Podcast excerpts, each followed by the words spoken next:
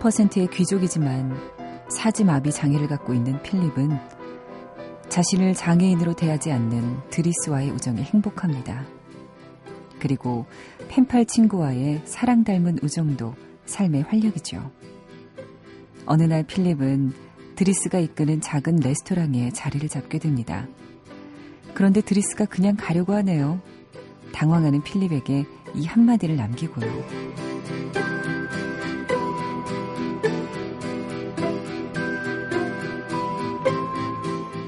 그 펜팔 친구에게 데이트 신청했어요. 이번에는 도망가기 없기에요.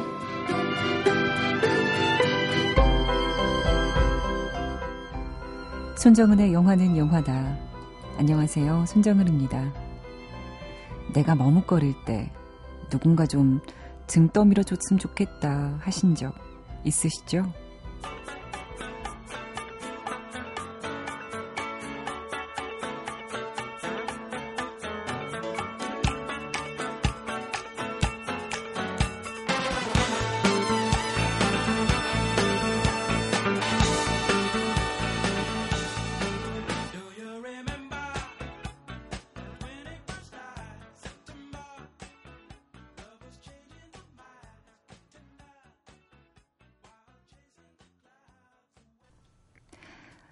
손영영 가족들이 좋아하는 영화죠. 언터처블 1%의 우정 중에서요. Earth, Wind and Fire의 September 들으셨습니다. 오늘 들려드린 장면 기억나시나요? 바닷가의 작은 레스토랑이었던 것 같은데 드리스가 레스토랑 한 자리에 필립을 앉히고는 그냥 가버리잖아요. 당황하는 필립에게 펜팔 여자친구에게 데이트 신청해 놨다고 이번에는 도망가지 말고 당당하게 멋진 데이트를 즐기라고 하면서요. 그때 그 말을 들은 필립의 표정, 난감해 하면서도 설레고 또 눈물이 날 만큼 고마워하던 그 표정. 보는 사람의 마음을 찡하게 했었는데요.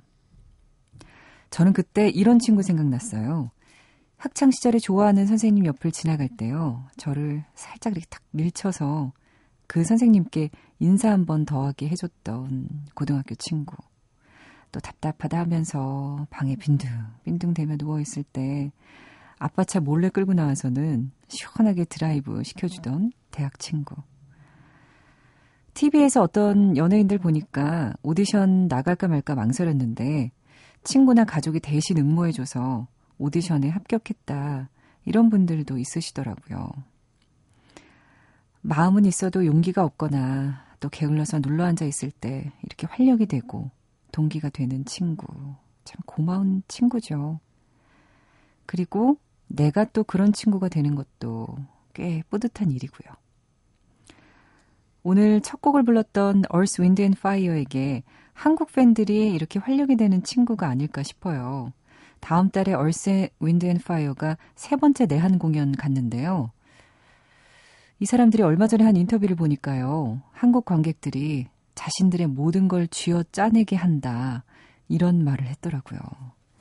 공연장에서 만난 팬들의 열정적인 모습에 정말 힘을 많이 받아서 열정을 쏟아냈다. 이런 뜻일 텐데, 45년 관록의 뮤지션에게도 피를 충만하게 하고 모든 열정을 쏟아붓게 하는 우리나라 음악 팬들. 참 훌륭해요. 많은 헐리우드 배우와 가수들이 한국 팬들을 참 좋아하더라고요. 우리의 열정을 보고 반하는 거죠. 스스로 발전하는 것도 물론 훌륭하지만 이렇게 옆에서 영향을 주고 또 받고 하는 거참 괜찮은 것 같습니다. 저희 영화는 영화다 프로그램 그리고 저와 손용영 가족도 서로 영향을 주고받는 관계, 좋은 영향을 주는 관계 맞겠죠? 여러분이 듣고 싶은 노래, 하고 싶은 이야기 있으시면요. 저희에게 보내주세요. 지금 프로그램 나가고 있는 동안에만 받습니다. 한 시간 안에 여러분께서 많은 이야기 듣고 싶은 노래 보내주세요. 샵 8001로 보내주시면 됩니다. 짧은 문자는 50원, 긴 문자는 100원의 정보 이용료가 들고요. 인터넷 미니 하시는 분들은 미니 메시지 많이 올려주시고 또 스마트폰 애플리케이션 미니도 많이 올려주시고요. 다시 듣기도 가능하니까요. 그리고 SNS도 저희 받고 있어요. movie is movie로 어, 여러분 팔로잉 하셔서 저희에게 글도 많이 남겨주십시오. 저희도 사진과 글 올리고 있습니다. 8561님, 어, 저 화성 살아요. 그 살인사건 난 동네요. 목숨을 잃은 여중생이 학교 선배이기도 합니다. 어, 이게 또 월요일 방송, 저희 장근영 박사가 살인의 추억에 대해서 또 이야기 나눴었잖아요. 이거 듣고 또 이렇게 보내셨습니다. 아우, 이런 반응 참 좋아요. 아우, 근데 들으면서 다시 한번 생각나서 무서우셨을 것 같아요.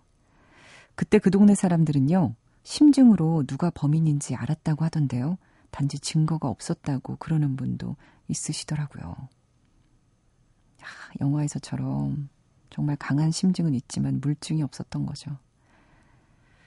그때 그분, 그 범인이라고 생각이 됐던 그분 아직 살고 계시진 않으시죠? 갑자기 무섭네요.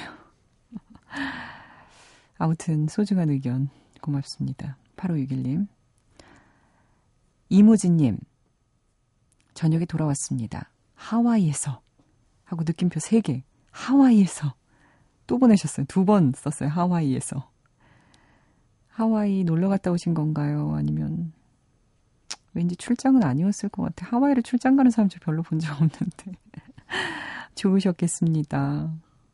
송석희 씨, 본방 듣게 됐습니다. 마음 편안해지는 밤이 되면 좋겠습니다. 편안한 마음으로 라디오 들으시면요. 마음 편안해지십니다. 6433님, 여기 해발 800m 고지 마을입니다. 지금 확성기로 온 산하에 좋은 음악과 감미로운 언니 목소리가 들려요. 와, 정말요? 해발 800m에서? 이유 묻지 마시고요. 계속 멋진 곡 들려주세요. 샘 쿡의 Wonderful World 듣고 싶습니다. 음악을 들려주시면 이유 알려드리죠. 그래서 음악을 먼저 들려드리도록 하죠. 영화 Witness에서 Wonderful World, 샘 쿡의 노래죠. 켈리 맥길리스와 해리슨 포드 주연인데 이 둘이 헛간에서 춤을 출 때 Wonderful World라는 음악이 흐릅니다. 지금 들어보시죠.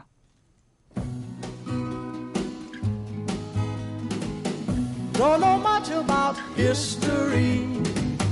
Don't know much biology. Don't know much about a science book. Don't know much about the French I took.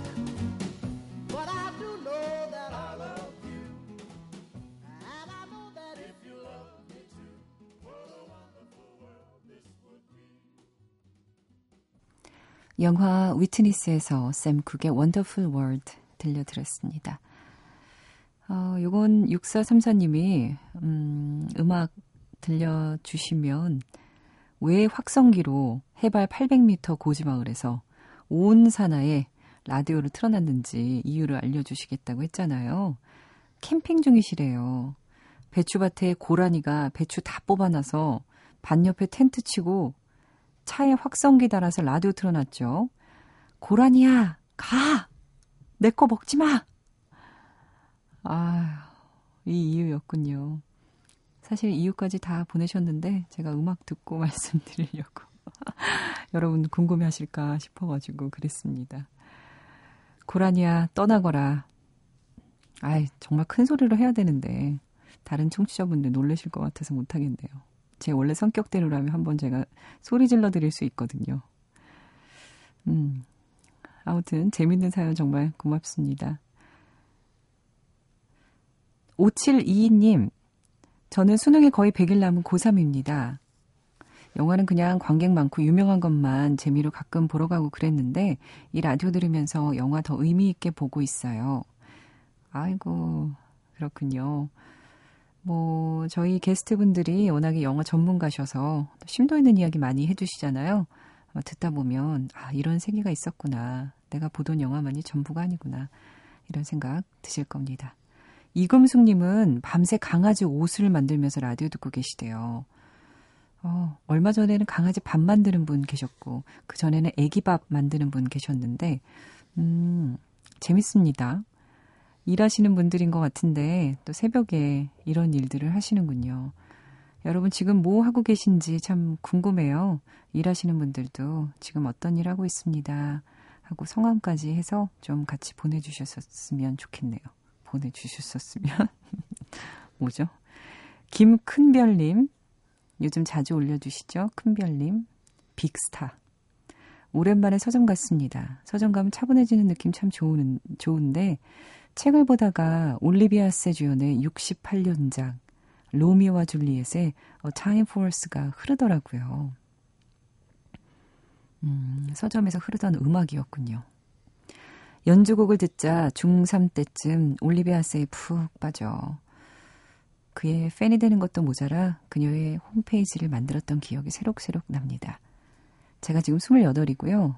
그 해를, 그 영화를 처음 본 애가 2000년. 무려 32년 전 영화의 여주인공에게 사랑의 감정을 느꼈어요. 뭐라 표현할 수 없는 그 큰 두 눈과 그녀 특유의 허스키 보이스는 질풍노도의 시기에 정점을 달리던 사춘기 소년의 심장을 요동치게 하기에 충분했습니다. 2000년 정말 순수했던 그때의 저를 다시 만나고 싶습니다. 어, 참 이게 로미오와 줄리엣이 68년작이라는 게 다시 한번 놀랍네요. 지금 봐도 손색이 없고 워낙에 올리비아 하세의 그 미모 때문에 그것만 보다가 영화가 그냥 갑니다. 그녀가 1951년생이에요. 지금은 환갑이 넘은 나이죠. 로미오와 줄리엣 출연했을 당시가 17살이었다고 합니다. 그때 뭐 우리나라 총각들 다 홀려놓은 거죠. 전 세계 총각들을 홀려놓지 않았을까요? 저도 뭐 여자였지만 그녀에게 반했습니다. 1970년대 초반에 그녀 나이 20대 초반에 출연했던 Summertime Killer라는 영화가 있어요. 주인공이 아버지의 원수를 갚기 위해서 원수의 딸을 납치하는데 그 딸이 바로 올리비아 하세입니다. 어, 원수를 갚기 위해서 납치했지만 올리비아 하세인데 어떻게 해요. 사랑을 할 수밖에 없는 거죠.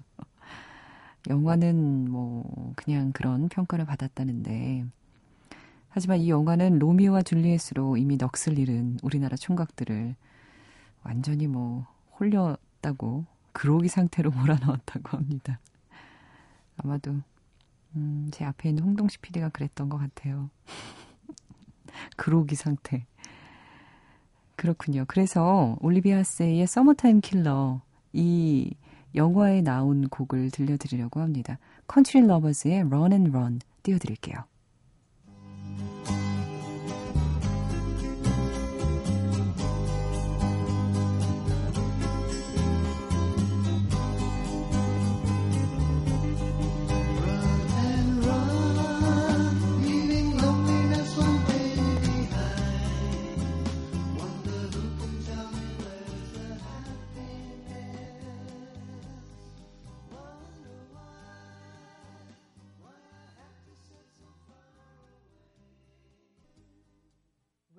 On roses and whiskers on kittens, bright copper kettles and warm woolen mittens, brown paper packages tied up with strings.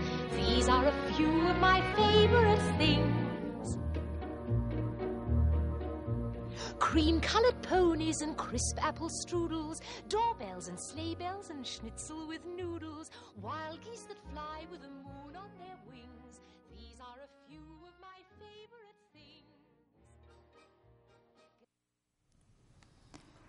Summertime Killer에서 컨트리 러버스의 Run and Run 올리비아 하세가 주연을 맡았던 영화죠.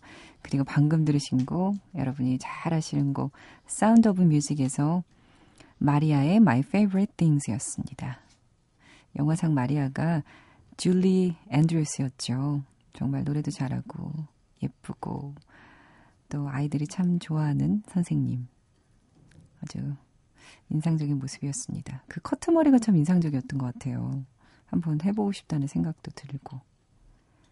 6636님, 안녕하세요. 저는 18일 허리 협착증 수술을 하고 병원 침상에 누워 있습니다. 잠안 와서 음악 들으신다면서 바로 이 곡 Sound of Music My Favorite Things를 신청하셨어요. 허리 통증이 참 심하실 텐데 아, 힘내시기 바랍니다. 좀 나아지면 누워서 하는 허리 운동도 좀 많이 하시고 아무튼 호전되셨으면 좋겠어요. 청취자 시사회 안내해 드릴게요. 데릭 시앤 프랜스 감독, 라이언 고슬링과 브래들리 쿠퍼 주연이죠. 저희가 많이 소개해드리고 있는 영화 Place Beyond Pines의 시사회를 시사회에 여러분들 초대하려고 합니다. 7월 29일 오후 8시에요. 어, CGV 왕십리에서 하고요. 여러분 관심 있으신 분들은 홈페이지 시사회 게시판에 덧글로 참여해 주십시오.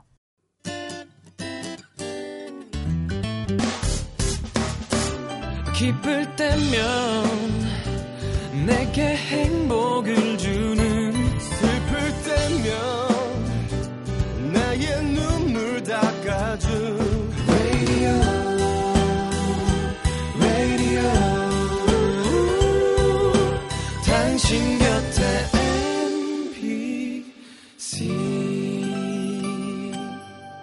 MBC 라디오는 미니와 푹 튠인 어플리케이션을 통해 모든 스마트 기기와 PC에서 청취가 가능하며 팟캐스트로 다시 들으실 수도 있습니다.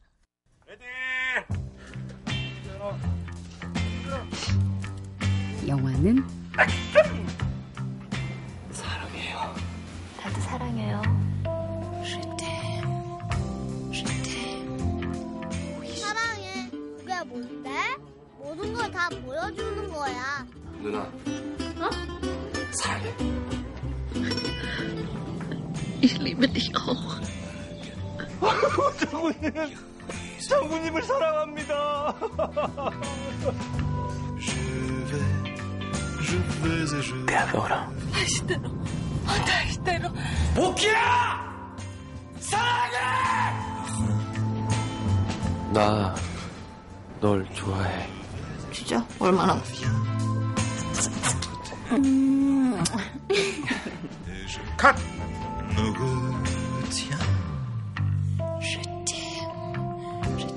영화는 사랑이다.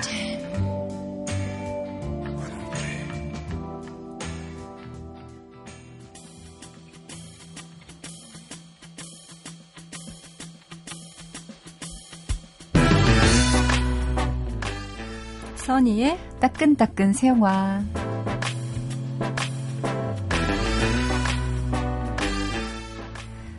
써니의 따끈따끈 새 영화 시간입니다. 김혜선 작가 모셨습니다. 안녕하세요. 안녕하세요. 네, 반갑습니다. 음, 오늘따라 하얀 가디건으로 아, 또 예쁘게 하고 오셨군요. 10 년 된 가디건입니다.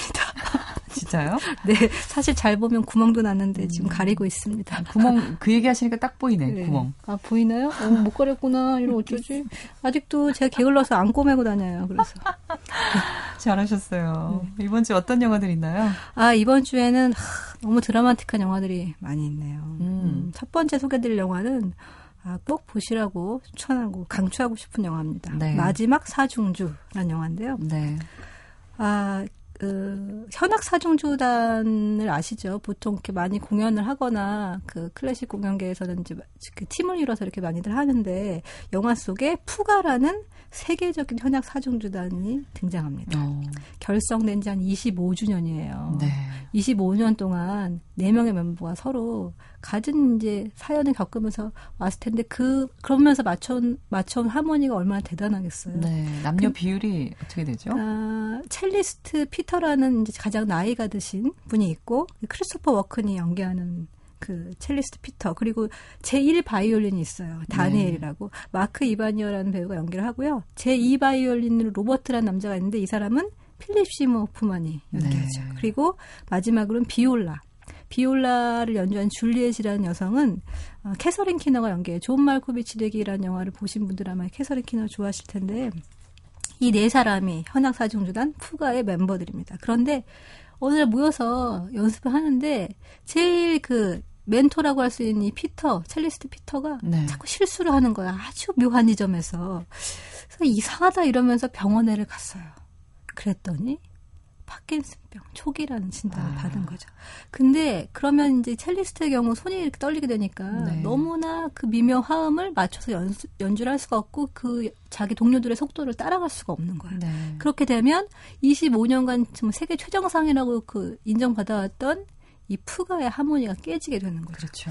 그러니까 동료들한테 이 얘기를 하면서 새로운 멤버를 영입해서 푸가는 계속돼야 한다. 네. 라고 얘기를 하고 자기는 재활 치료를 하면서 새로운 첼리스트를 찾아요. 네. 근데 그때 그 작은 그 손의 떨림의 변화로부터 이 푸가의 모든 것들이 변화하기 시작하는 거죠. 어, 원래 그 피터하고 비올라를 하는 줄리엣은 스승과 제자 사이예요. 그리고 제1 바이올린과 제2 바이올린인 다니엘과 로버트는 친구 사이였고 친구이자 줄리어드 시절 라이벌이었어요. 네. 그리고 다니엘과 줄리엣은 예전 연인 사이였고 지금은 로버트와 줄리엣이 부부예요. 그렇군요. 굉장히 많은 것들이 엮여 있어서 그런데도 너무나 그 많은 하모니를 잘 맞추면서 25년 동안 지내온 거죠. 근데 이 프랭크 어, 피터가 어, 새로운 첼리스트를 들여오겠다고 하니까 그럼 음색이 달라질 텐데 예. 그렇다면 나는 더 이상 제2 바이올린을 하고 싶지 않아 라면서 로버트가 반기를 들죠. 네. 그럴 때 부인인 줄리엣이 편을 들어줘야 된다고 이제 이 남자는 생각하는데 자기는 정말 훌륭한 제2 바이올리니스트야. 그걸 계속 해주길 바란다는 거죠. 네. 그리고 정말 절친한 친구이자 라이벌이면서 자기가 혼신의 힘을 다해서 보조해줬던 제1 바이올린이었던 다니엘이라는 친구는 넌 너무 훌륭하지만 독주자로서 혹은 리더로서 이 제1 바이올린으로서 이 푸가를 이끌어갈 역량은 안 돼. 라는, 라는. 말을 해요. 예, 그렇죠. 정말 대놓고 얘기를 하는 다들 그런 스타일이에요. 예. 그런데 그런 갈등이 막 폭발하기 시작하면서 부부 간의 문제, 그리고 스승과 제자 간의 뭐 갈등, 또 알고 보면 그 굉장히 외로웠던 어떤 그 음악가들의 어떤 예술 추구의 그 뒤안길의 어떤 사연들, 이런 것들이 다 드러나기 시작하는 거죠. 어. 그러면서 어, 이 피터가 네. 아, 조금씩 재활을 하면서 마지막 25주년 공연 때 자기 마지막 공연을 하고 싶어해요. 그러면서 정말로 어렵지만 가장 그 중요한 레퍼토리 중에 하나인 베토벤의 현악 사중주 14번을 연주하자고 하는 거죠. 그 네. 레퍼토리. 이게 왜 중요하냐면은 그 현악 베토벤의 현악 사중주 그 14번이 7악장으로 되어 있는데 처음부터 끝까지 원래 악장마다 이렇게 쉬고 연주를 하잖아요. 그래서 네. 악기를 튜닝을 하고 다시 시작을 하는데 그렇게 할 수 없게 되어 있어요. 베토벤이 처음부터 끝까지 연주하게 만들어서 중간에 튜닝을 못 하니까 하다 보면은 약간 불협화음도 나고 그러다 보면 악기를 조정을 못 하니 7악장까지 가면 약간 망가질 수도 있는 거죠. 그렇죠. 예, 그런데 그 불협화음을 계속 이겨내면서 하모니를 맞춰서 7악장까지 연주를 해야 되는 거예요. 예, 그렇군요. 그러다 보니 이것이 사실은 인생과 굉장히 비슷한 얘기가 아니냐. 내 삶의 여러 가지 부분이 갑자기 작은 변, 변화로 인해서 완전히 달라지는 국면을 맞이할 때 그 그때까지 지내온 모든 관계들에서 갑자기 불협화음이 일어날 수 있는데 네. 그 불협화음을 거기서 그냥 그만둘 것이냐 아니면 끝까지 연주를 해서 어떻게라도 사력을 다해서 이걸 맞춰갈 것이냐 라는 걸 영화가 묻고 있는데 굉장히 정말 날카롭고 뛰어난 영화라는 생각이 들어요. 네, 뭐 얘기만 들어도 굉장히 감동적이고 써니 작가가 얼마나 감동을 받았을지 잘 느껴져요. 네. 이 영화의 감독이 누구죠? 감독이 아, 야론 질버만이라는 감독인데 이 감독님 되게 특이한 분이에요. 예. 음, 첫- 다큐멘터리스트고 이번이 첫 장편 영화인데 원래 그 MIT에서 물리학 학사하고 운영 분석학 석사를 한 사람이래요. 아 그래요. 네. 그 독특한 이력이 있는데 굉장히 어렸을 때부터 클래식을 좋아했던 거고 그 중에서도 현악 사중주를 참 좋아했대요. 네. 그래서 심- 거의 한 30년 정도 실내악을 굉장히 즐겨 들었던 인물인데 이 베토벤의 현악 사중주곡을 들으면서 아 이거를 어떤 삶의 관계하고 빗대서 시나리오를 써봐야겠다고 쓴 거죠. 그래서 이 시나리오를 보고 모든 배우들이 그 출연한 배우들이 굉장히 다 감명받아서 하고 싶다. 그래서 그 배우들이 정말 정말 열심히 연기를 할 수밖에 없는 시나리오를 만들었고 실제로 한 3개월간 악기 연주 트레이닝을 시켜서 네. 영화에 참여하게 했죠. 네. 아 근데 뭐 3개월 이라는 시간이 사실 짧은 시간이잖아요. 그렇죠. 바이올린과 비올라, 네. 첼로를 하기에는. 근데 그들이 그걸 그렇게 훌륭하게 또 이 영화상에서 소화해냈다는 게참 음. 대단하게 느껴지네요. 다 배우들이 앙상블이 앙상블이 뭔지를 알면서도 혼자서도 충분히 탑을 그 리드를 할 수 있는 그런 배우들인데 이 배우들이 함께 모여서 그 연주라는 흉내를 내는 게 아니라 그 연주가의 마음으로 연기를 해서 더 그렇게 사람들에게 좀 감동을 주는 네. 모습을 보인 게 아닌가 싶어요. 그렇습니다. 참 워낙에 배우가 훌륭하니까 또 감독도 훌륭하고 이런 멋진 영화가 나오는군요. 마지막 사중조에서 아까 말씀하신 이 연주를 하기로 마지막 콘서트에서 이 연주를 하기로 하는 거죠. 네. 이게 워낙에 어려운 연주라고요. 그래서 요거를 다는 못 듣지만 좀 들려드리려고 합니다. 베토벤 현악 사중주 14번 7악장 듣겠습니다.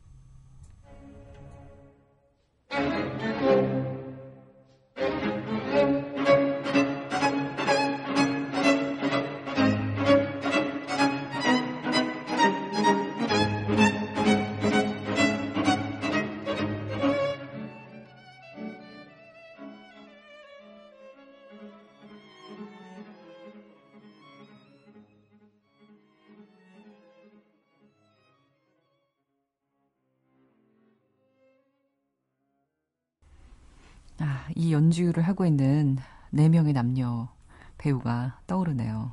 네, 이 연주가 7분인데 이 음. 전체 그 14번이 40분이라서 음, 전체를 다 연주하면서 네. 40분 동안 쉬지 않고 연주를 한다는 얘기가 되는 네, 거죠. 틀려도 돌아갈 수가 없고 아, 틀리지 않게 잘 맞춰야 되는데 자꾸 틀려만 갈 수도 있는 네. 네, 그런 상황인 거죠. 네. 근데 사실은 이, 이 영화를 보면서 느끼는 게, 아, 그러니까 약간 내 관계나 내 주변 사람들의 관계도 어떤 작은 변화에 의해서 이렇게 달라지는 순간을 맞을 때, 그때 자, 자기가 느끼잖아요. 아, 이 순간 이후로 내 삶은 그 전과 그 이후로 달라지겠구나. 음, 그런 국면이 오는 순간이 있잖아요. 있죠. 네.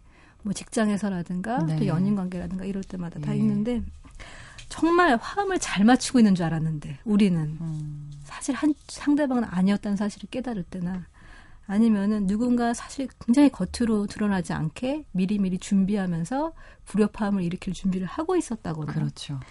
그런 것들이나 혹은 아 이제는 더 이상 화음을 맞출 수 없어서 뒤로 물러나 은퇴해야 되는 순간이 다가온다거나 이런 것들을 다 녹여서 정말 음악 음악적인 은유를 통해서 인생을 얘기할 수 있는 이런 시선을 가질 수 있다는 게 너무 좀 부러웠다고나 할까요? 전 음, 그런 생각이 많이 들었어요. 작가에게 네. 정말 찬사를 보낼 수밖에 없겠어요. 네. 그래서 배우들도 너무 그 생명력이 넘치는 배우들이고 저- 자기들의 어떤 필모그래피에서 조금 다른 모습을 많이 보여주고 있는데다가 특히 크리스토퍼 워큰 연기하는 그 멘토 피터의 모습은 이렇게 너그럽고 이렇게 사려 깊은 멘토가 있을 수 있나 정말 내 곁에 누군가 이런 사람이 있었으면 좋겠다 이런 생각이 들 만큼 매력적이에요. 음. 그래서 캐릭터들의 매력과 시나리오의 매력과 음악의 매력과 이런 것들이 전부 다 정말 최상의 하모니를 이루고 있는 영화고요.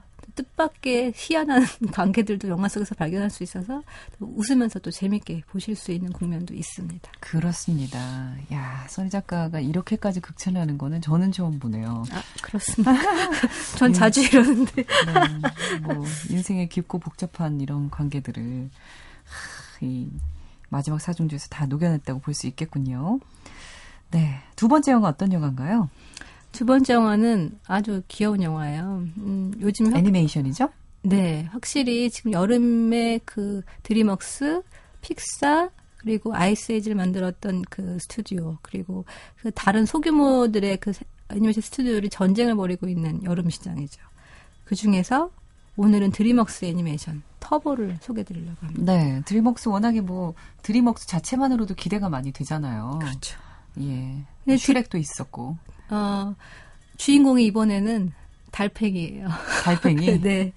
아주 느려 터진 달팽이인데, 우리의 어, 생각으로는 달팽이는 정말 그냥 기어다니는 거잖아요. 그렇죠. 기어다니는 생물이- 아주 느리게 너무나 작고 네. 근데 이 영화의 이제 카피는 네. 어, 방송 용어는 아니지만 열나 빠른 달팽이라는 음. 수식어를 뭐 하고 그런 있어요. 재밌는 얘기 있었어요. 네. 이 영화는 사실 분노의 질주의 달팽이 버전이라고 아. 할수 있어요. 그래서 모두의 예상을 깨는 느림보 달팽이의 무한 속도 경쟁. 어. 이런 얘기로도 표현이 카, 되는데. 카레이서와 네. 경쟁하는 그런 내용이 되는 거죠. 그렇죠. 그 밤마다 중고 TV 앞에서 이렇게 카레이싱 중계를 보면서 막 자기가 그 세상에서 가장 빨리 달리는 차인 양 그렇게 그 놀고 있는 달팽이, 달팽이. 테오라는 이제 캐릭터가 등장을 하는데 세계적인 레이싱 챔피언이 있어요. 기가니에라는 그 소- 영화 속에 등장하는 이 챔피언과 맞서서 경주하는 게 꿈이에요. 네. 근데 그런 꿈은 이루어질 리가 없잖아. 달팽인데. 아, 참, 참으로 귀엽네요. 네.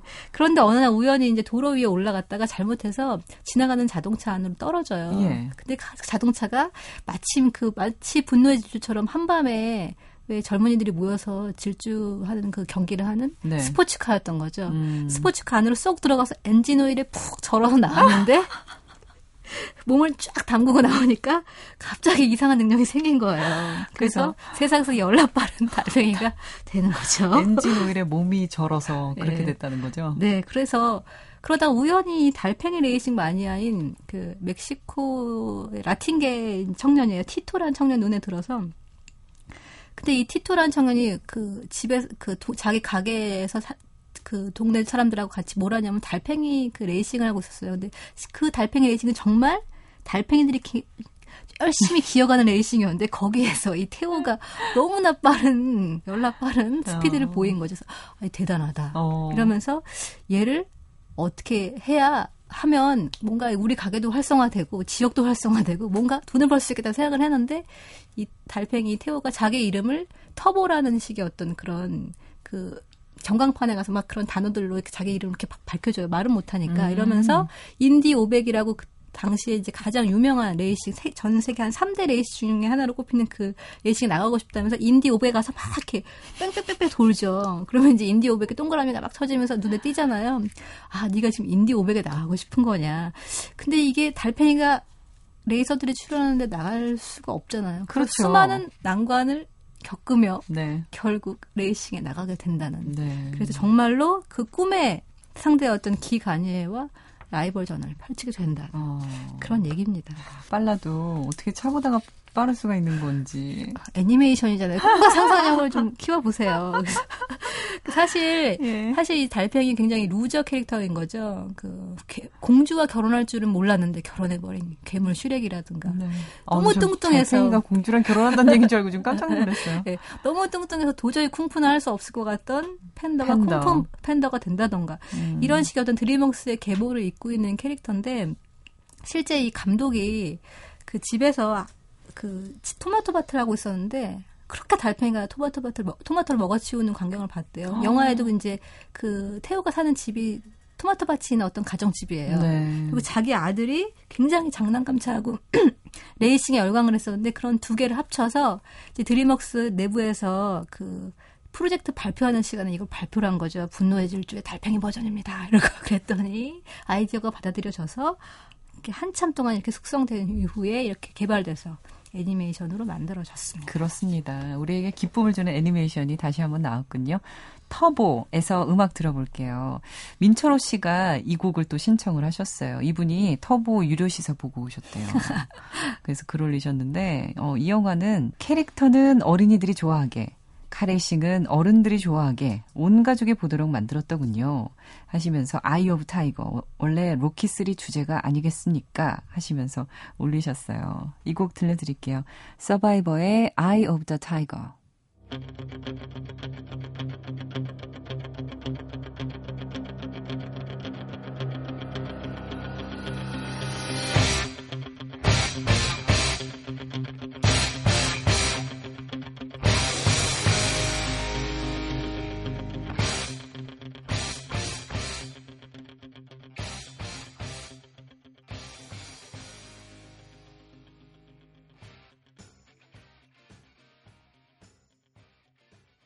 네.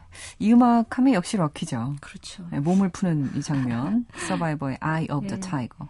달팽이도 몸 푸나요? 네, 몸? 풉니다. 몸 풀고 출발! 이랬는데 이만큼 아우, 되게. 빨리 가는 줄 알았는데 그런 그 달팽이 캐릭터인 그 터보하고 그 친구 캐릭터들이 나와요 조연 캐릭터들이 달팽이 레이싱 팀의 다른 달팽이들인데 음, 빠르진 않지만 도구를 이용해서 굉장히 민첩하게 다니거든요. 그래서 그 카 레이싱 팀의 스텝으로 참여해서 네. 굉장히 즐거움을 차가 주는데 잠깐 섰을 때 와가서 확 도와주고 또 네. 빠지고 이러잖아요. 그렇죠. 아주 특별한 역할들을 해서 사실 터보보다는 이 달팽이 레이싱 팀 때문에 더 많이 웃게 됩니다. 아, 그렇군요. 네. 잘 만든 조연 캐릭터. 음, 열 주연 안 부럽다. 예, 좋습니다. 터보까지 들어봤고, 나머지 또 다른 영화들 네. 소개해 주세요. 사실 이번 주에 제일 큰 영화는 더 울버린이죠. 네. 아, 제가 사랑하는 휴잭맨도 왔다 가시고 음, 아, 그랬는데 일본에 가서 찍었는데 사실은 휴잭맨은 너무 좋아합니다. 하지만 엑스맨 시리즈 안에서 보고 싶어요. 따로 보고 싶진 않다는 생각이 좀 드는 네. 약간 아쉬움이 있고요. 아, 그 다음에 다른 영화들로는 아, 줄리앙 동키보이로 유명한 하모니 코린 감독의 스프링 브레이커즈가 개봉을 했는데 단관 상영인 그 할리우드 스타들이 나오는 청불 영화입니다. 청소년 관람 불가 영화. 아, 음. 청, 청불이요. 네. 봄방학에 휴가를 떠나기 위해서 식당을 약탈하는 네명의 여대생 얘기입니다. 네. 그리고 링 시리즈의 감독 나카다 히데오의 새로운 공포 영화가 개봉하는데요. 아파트 안에서의 공포를 그린 영화. 누가 사는지 알 수 없는 옆집에서 나는 이상한 소리 때문에 시작되는 공포를 그린 콤플렉스라는 영화도 예. 보시면 좋을 것 같아요. 근데 그 링은 사실 잊을 수가 없어요. 네, 전- TV에서 그 나오는 장면은 너무 충격적이었는데. 어, 저는 3개월 동안 잠 못 잤어요. 음, 정, 정말요? 밤마다 불 켜놓고 음악 틀고 그 다음에 꽃잎을 되게 유치찬란한 꽃무늬 이불로 TV에 덮어놨어요. 그리고 TV를 돌렸어요 벽으로 못 나오게. 어, 그리고 그걸로. 기사 써서 정말 죽을 뻔했습니다. 그렇습니다. 네, 이런 갖가지 영화들, 아, 또 울버린 기대하시는 분들도 많았을 텐데, 음, 아무튼 영화 보시고, 또 네. 액션 여러분. 액션은 시원하고 휴잭만은 멋있습니다. 네, 그렇습니다. 여러분도 또 소감 많이 올려주십시오. 써니의 따끈따끈 새 영화 오늘 여기까지 할게요. 다음 주에 또 뵐게요. 네, 감사합니다.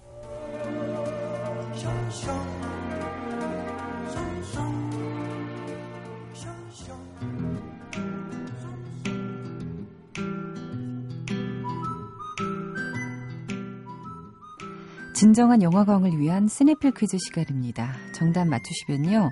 스튜디오 지브리 애니메이션 주제가 및 삽입곡 전집 CD 2장 총 26곡에 수록돼 있는 이 CD를 보내드릴게요. 어제 정답은 어, 토토로에서 냈죠. 토토로 이름 지어진 지워, 지어준 아이 이름, 둘째 딸 이름 메이였습니다. 그리고요, 음, 지난번 문제에서 붉은 돼지의 본명 이야기 했었는데 저희가 포로코라 그랬죠. 어, 하지만 또 사람일 때는 마르코였고 돼지였을 때는 포로코였으니까 둘 다 정답으로 해드릴게요.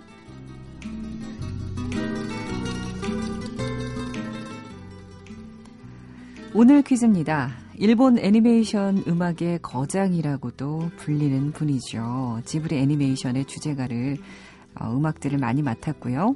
원령공주에서도 이분이 음악 작업을 했습니다. 이분은 누구일까요가 문제입니다. 여러분 정답을요. 샵 8001로 보내 주십시오.